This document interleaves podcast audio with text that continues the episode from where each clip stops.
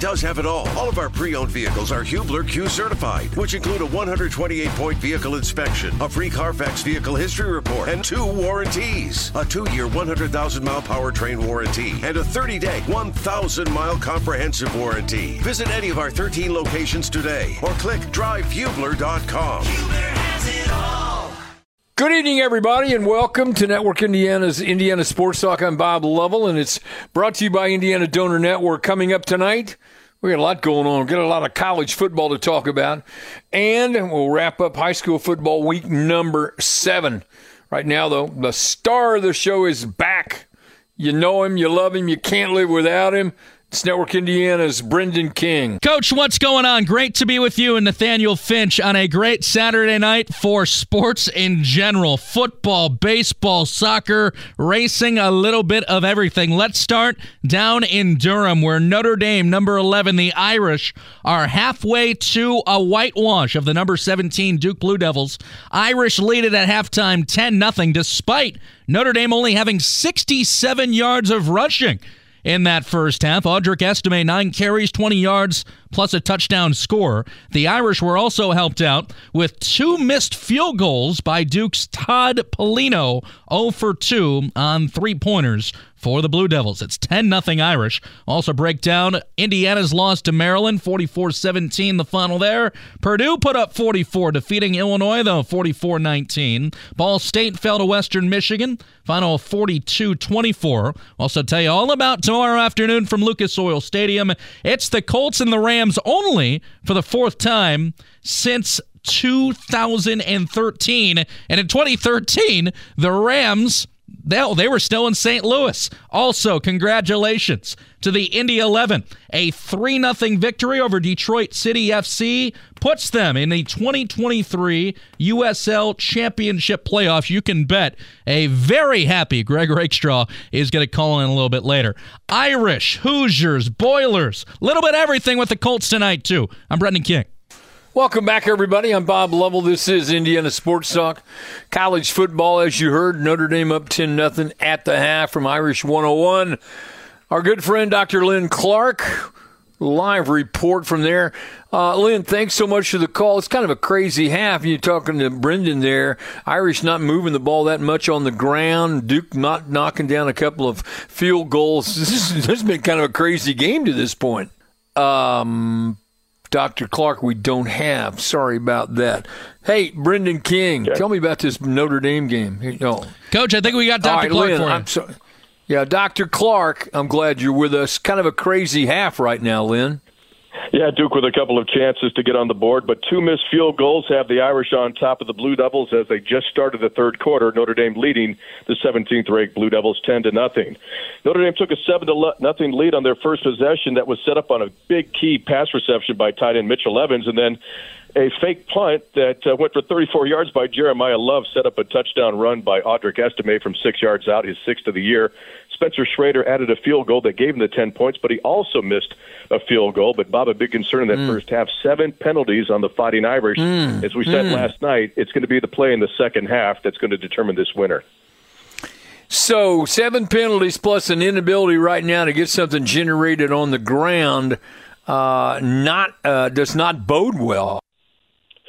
No, but it's the defense that's up, keeping the Irish in this Yeah. ball game, and, and Notre Dame has only limited 43 yards total rushing by Duke. But Sam Hartman, he's got six years of experience. They'll get it going in the second half. But this is going to be a shootout. It's going to be a much higher scoring game than that 10 points in the first half. It should be an exciting one here in Durham. I think that caught everybody off guard, but I, th- I think you're right. I think both teams, you know, get the halftime break, make a few adjustments. I think you need to strap yourself in and be ready for some fun in the second half. But the big thing is that Notre Dame responded. A very good week of practice. They came out ready to play Right. football, and you really saw that on the defensive side. And I think just the mental miscues, the penalties, just kind of got the Irish rhythm out of sync uh, offensively. But the big plays have been the key in that first half that set up the touchdown. So big keys, uh, special teams, big plays will be a difference in the second half. Notre Dame leading Duke 10 nothing at the half. Dr. Len Clark's going to be with us throughout the night. Len, thanks for the call. Have fun. Talk to you after the game. All right, Brendan King, you and me, baby. Welcome back. We're glad glad you you know could finally you know squeeze us into your heavy social calendar, and frankly, I'm jealous that that you at least have a social calendar.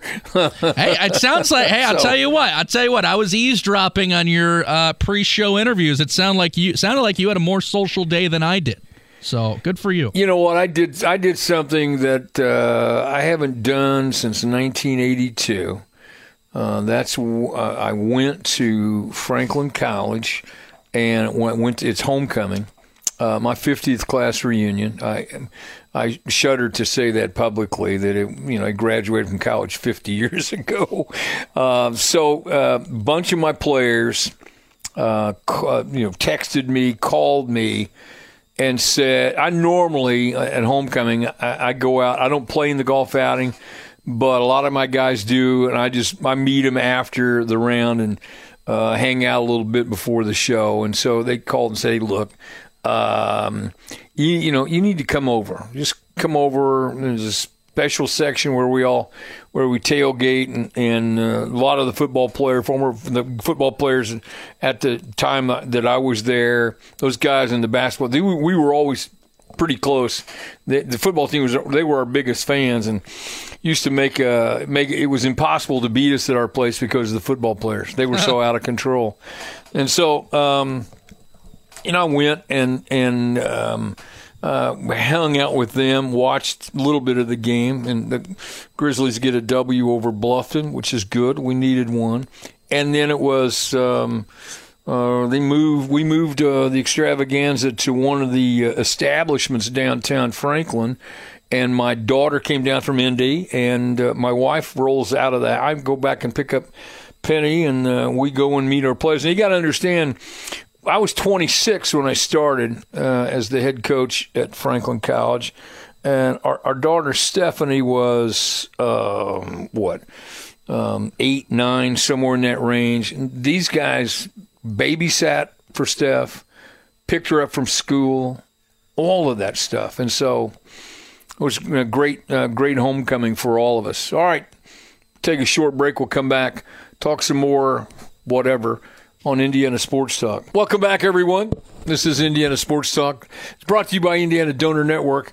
Thanks for listening last night, everyone. We appreciate it. It was a, you know, another busy night. Had 20 phone calls or so, and um, that leads us into next Sunday, a week from tomorrow night, six o'clock, eight o'clock, on many of these great stations around the state. You can also catch us streaming on uh, the IHSAATV.org network.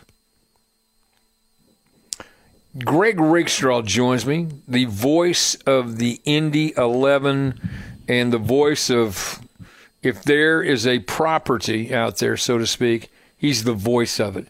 From the ISC Sports Network, the Colts Network, uh, my broadcast partner on IUPU, IUPU, I guess, I'm still your partner, right? Am I still your partner Yes. this year? Yeah, that is Okay. a lifetime deal, even when they change the name of the school, Bob. Yes. I was, was, I was going to say, I mean, I'm on, I'm, you, you and I are on committees and all kinds of stuff. We're still, we, uh, and we're friends. That's the, the beauty of it. So 3-0 win by the 11, making the playoffs, uh, celebration. You should be celebrating, not calling me. Cool and the gang is, is warming up in the background, Bob. Uh, first time we have been a playoff team in four years, uh, and, and that is a long stretch in, in our league when more teams make the postseason than don't. Uh, and so, frankly, there are higher aspirations than that. But but to do something in them, you got to first get there, and and this team has done that. Uh, last three games heading in have been, a little a little uh, dicey. But frankly, this team was so hot for August that it kind of put themselves Yeah. in position to clinch the spot tonight, and uh, a dominant effort against a Detroit City team that, that's a, a little under talented and, and frankly playing their third match in eight days. Sometimes the schedule works in your favor, and that was the case for the Indy 11 tonight, and credit them for taking advantage of the opportunity. Yeah, but uh, tossing a shutout, uh, you, you hope you can get some momentum out of a performance like that and get a boost, obviously, by qualifying. I mean, there are a lot of positives in a game like tonight, not the least of which you, you make the playoffs. Absolutely. Uh, and it's the last home game, too. And so the scenario basically was going to play out where if Indy did not win tonight, if they had won their next game in Tulsa, that also would have guaranteed Right. them a spot. But that's another Okay. team that you're battling for a playoff position, uh, and, and a team that's kind of giving Indy fits. The week after that, in the season finale, you are going to the team that won the league championship last year in San Antonio. So this was the obvious night where the schedule is in your favor. You're at home. You're playing in front of nearly 10,000 fans at Michael A. Carroll Track and Soccer Stadium. So this was the perfect scenario. And, and now you've got two games to kind of stay in rhythm and stay in tune. Mm-hmm. But if there's anybody that you have to sit for an injury, you can do that, knowing the most important thing is to have your best 11 ready and be on the front foot either October 20th or October the 21st. Do they have an idea who they'll play? So as of now, we are the sixth seed. That is lining Okay. up likely to be the Charleston Battery, a team that we have played well against this year. We won at their place Right. 4 0. Kind Right. of in, in, in unique circumstances. They got a red card 30 seconds in. And so Indy played with a man advantage for 90 minutes. And in the heat and humidity Right. of uh, the low country of South Carolina in early June, that's a pretty good advantage to have. Yeah. We then played up to Right. a 1 1 draw uh, back at our place uh, in, in early July. So as of now, that's what it's looking like. But there is still enough movement possible over the course of the next couple of weeks. There Right. is still an outside chance that Indy could somehow get a home match. They would have to win their last two. Both Memphis and Louisville in front of them would have to lose their last two. It's unlikely but possible. The most likely scenario is Charleston is the three seed, Indy is the six seed, and Indy goes back to South Carolina for a second time this year. That's all doable. All doable. That's uh that's not a that's not a bad scenario. Not not at all. Ten thousand people. What a great crowd tonight. Was, and obviously, you know, that place can get full, uh, you know, rather quickly and get loud even without Right. not that many. But at the same time, you know, for us with the Indy 11, as, as the attractive brand of soccer we hope to play, there is still this factor called the weather. Uh, and when the weather has been so good for the last several weeks, and the forecast has been great for Saturday Right. night, that Right. leaves a lot of butts in seats, and we saw that this evening. Greg Rakestraw, the professional that he is, hears that music, knows knows what's happening. You're with me for another segment, I hope. Of course. Outstanding. We'll come back and talk more with Greg Rakestraw on Indiana Sports Talk. I'm Brendan King with this Network Indiana scoreboard update here on Indiana Sports Talk. I tell you what, some people in Chicago back home know that song is the Chicago White Sox entrance music. It's now Greg Rakestraw's exit music on Indiana Sports Talk. That is going down that way. All right, here's some college football scores. Notre Dame with a field goal up 13 nothing on Duke. 9:17 to go, third quarter. We talked about the Irish only had 62 yards of rushing offense in that first half. Well, they added 30 already in the second half. With just a few minutes gone by in the third quarter, Irish on top, thirteen nothing after taking that loss at the final play last week against Ohio State. The Irish currently are four and one. Indiana now two and three after losing to Maryland 44-17. Tayven Jackson did not have a touchdown pass, had negative 22 rush yards, plus he threw an interception. As Indiana again two and three, 0 and two in the Big Ten. How about Purdue? They blast Illinois 44-19. Hudson Card was really good. Two touchdown passes, 217 yards. Three different Purdue running backs had touchdown scores. Ball State fell to Western Michigan 42 24. Although oh. Layne Hatcher, the quarterback for Ball State, this is not a losing line. He was 26 of 37 for 316 yards and three touchdowns. He did not throw a pick.